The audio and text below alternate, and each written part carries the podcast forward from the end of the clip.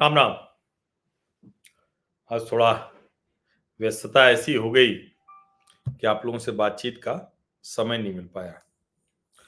लेकिन ये एक ऐसी घटना थी और मेरा रोज ये एक नियम भी समझिए, जब मैं कहता हूँ कि सार्थक सकारात्मक राष्ट्रीय विमर्श के लिए मैं आप लोगों के साथ जुड़ा हूँ तो मेरा एक प्रयास रहता है कि देश में जो भी महत्वपूर्ण घटना है उस पर हम एक संवाद करें, एक मन बनाए, एक विचार तय होना चाहिए।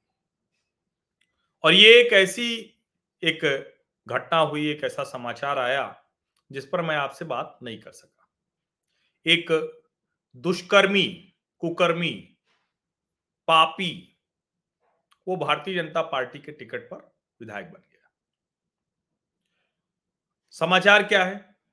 समाचार ये है कि उस दुष्कर्मी को न्यायालय ने 25 वर्ष की जेल की सजा सुना दी इसको समझिए, इसको ठीक से समझिए। जो मैं कह रहा हूँ एक एक शब्द मैं बहुत ठीक से जानकर समझ कर बोल रहा हूँ। 25 साल की सजा सुनाई गई है। उस कुकर्मी पापी, दुष्कर्मी भाजपा विधायक को 10 लाख का जुर्माना ठोका गया है।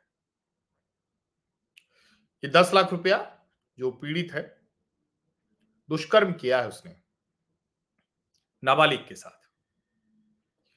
अब ज़ाहिर है कि ये भाजपा का विधायक है तो मैं क्यों कह रहा हूँ कि इसकी चर्चा ज़्यादा होनी चाहिए, जमकर होनी चाहिए।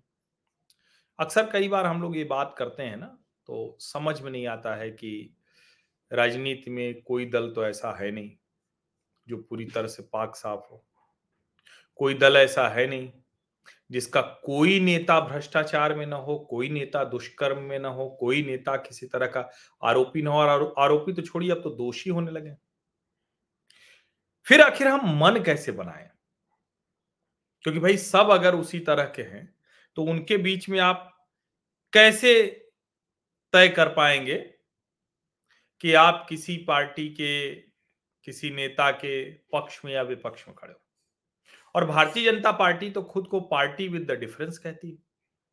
तो अगर पार्टी विद द डिफरेंस कहती है तो उस पार्टी का भी विधायक अगर दुष्कर्म का आरोपी था और अब दोषी हो गया तो फिर कैसे पार्टी विद डिफरेंस हुई? अब इसीलिए मैं कह रहा हूँ कि जानना बहुत ज़रूरी है। जो ये नाबालिग से रेप के मामले में भाजपा के विधायक हैं राम दुलार गोंड। अब जब मैं पूरी बात कर लूँगा तो आपको समझ में आ जाएगा कि ये कितना महत्वपूर्ण है। राम दुलार गोंड को नाबालिग से दुष्कर्म करने के जो उनके ऊपर आरोप थे, वो दोष सिद्ध हुआ, न्यायालय ने माना और एमपी एमएलए कोर्ट। आपको याद होगा, सर्वोच्च न्यायालय तो बार बार कहता ही है, लेकिन जब प्रधानमंत्री नरेंद्र मोदी आए थे तो उन्होंने कहा था कि देश भर में एमपी एमएलए कोर्ट अलग से बनेगी और जल्दी से जल्दी फास्ट ट्रैक करेंगे। हर किसी के। 12 दिसंबर को इस भाजपा के विधायक रामदुलार गोंड को दोषी करार दिया गया था, जेल भेज दिया गया था। अब सजा का ऐलान किया गया 25 लाख की जेल 10 लाख का जुर्माना। अब जिसको कहते हैं ना कि आप जरा सोचिए कि कब क्या हुआ। दरअसल ये राम दुलार गोंड की पत्नी ग्राम प्रधान थी और राम दुलार थे प्रधान पति।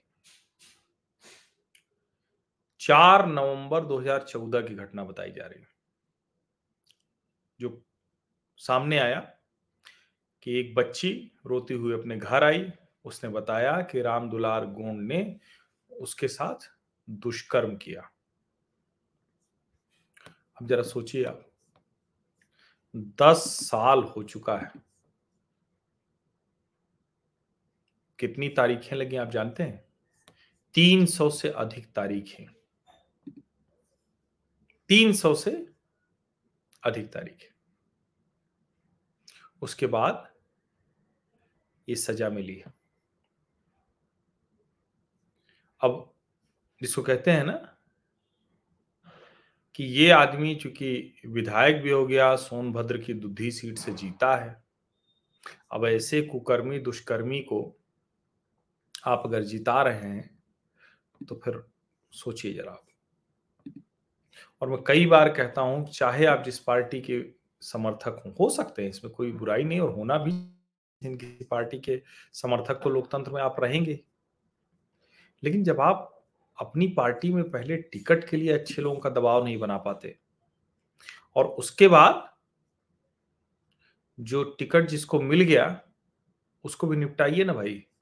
अगर आपकी पार्टी ने गलत आदमी को दे दिया तो उसको निपटाइए। अब इसकी विधायकी तो चली ही जाएगी।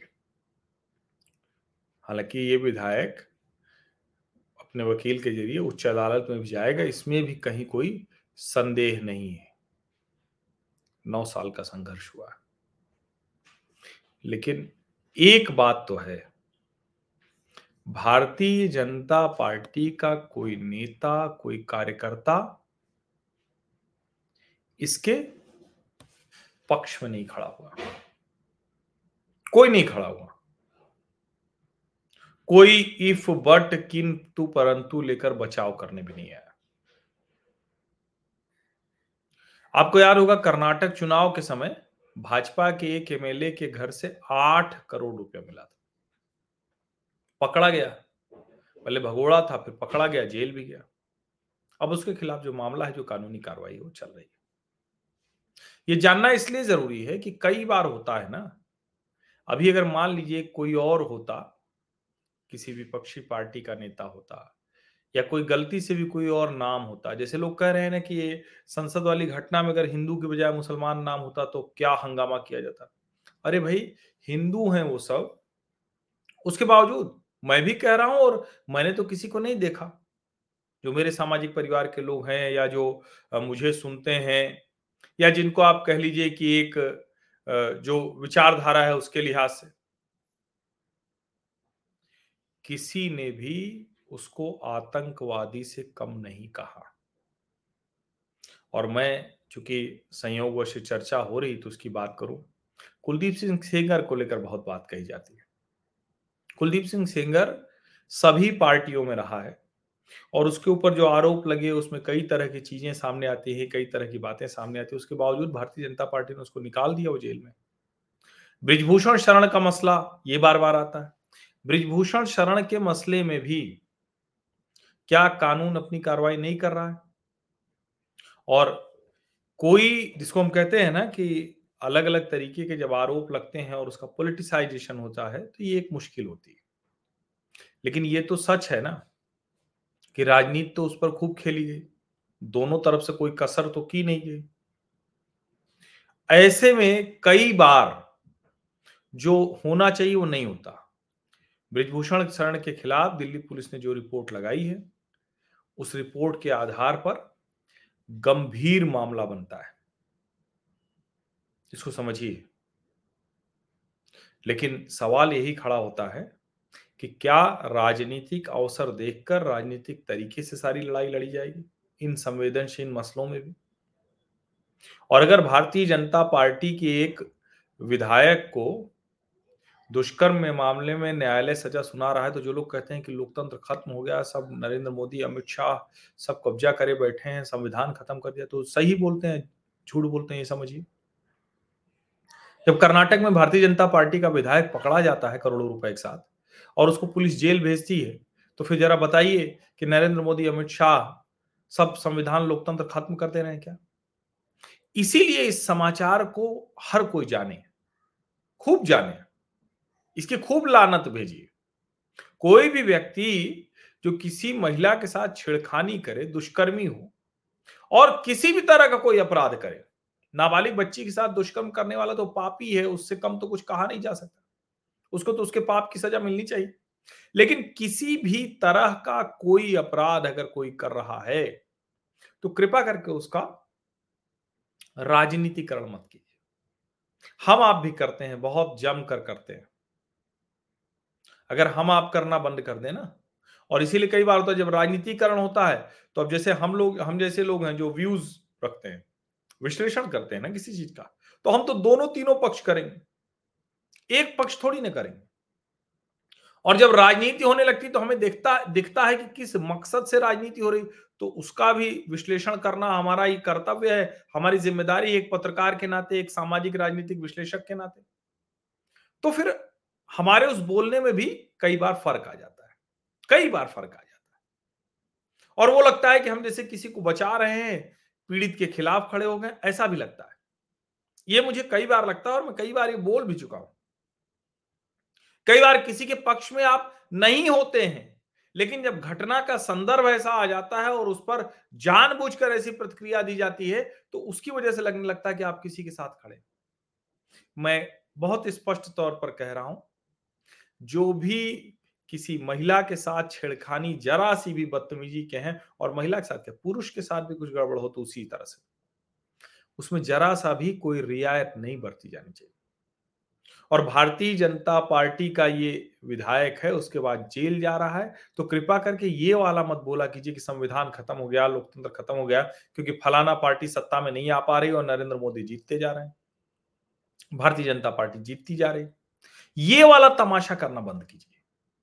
ये अगर आप बंद नहीं करेंगे तो फिर राजनीति होगी और कई बार जो बात होनी चाहिए वो नहीं हो पाती। अब जैसे कोई भी बहस चल रही हो और उसमें आप नाथुराम गोडसे को लेके चले आए, भगत सिंह को भी लेके चले आए तो फिर क्या होगा? फिर वो डिबेट बदल जाती है, तरीका बदल जाता है, जो असली चर्चा होती है वो पूरी तरह से दूसरी तरफ़ चली जाती है। इसीलिए मैं कह रहा हूँ कि ये जो राम दुलार गोंड, ये जो विधायक भाजपा का है, जो प्रधान पति रहते हुए जिसने दुष्कर्म किया,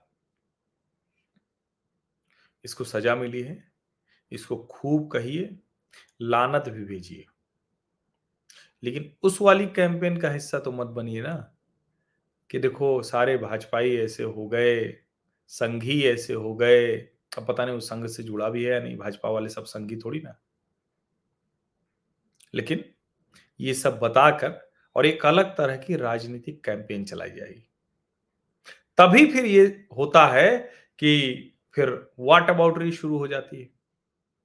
कि मुलायम सिंह यादव ने तो कह दिया था, लड़के हैं, लड़कों से गलती हो जाती है। शरद यादव ने महिलाओं को लेकर क्या कहा? लालू जी कैसे बोलते हैं? अखिलेश यादव ने एक महिला पत्रकार से क्या कह दिया?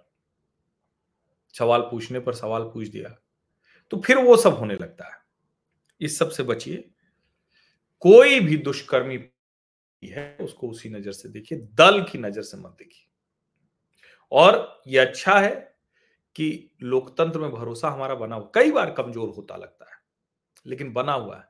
सत्ताधारी पार्टी का यह विधायक था, बच नहीं पाया। एमपी एमएलए कोर्ट ने इसको सजा दी है। और मैं उम्मीद करता हूँ कि अगर न्याय हो गया है, अगर इसलिए कहना पड़ता है कानून के कई दांव पेच होते हैं, अगर न्याय हो रहा है तो उच्च न्यायालय और उच्चतम न्यायालय भी इसमें बाधा न बने। और ये fast track MLA MP MLA court है ये वहाँ भी फास्ट ट्रैक की तरह काम करे।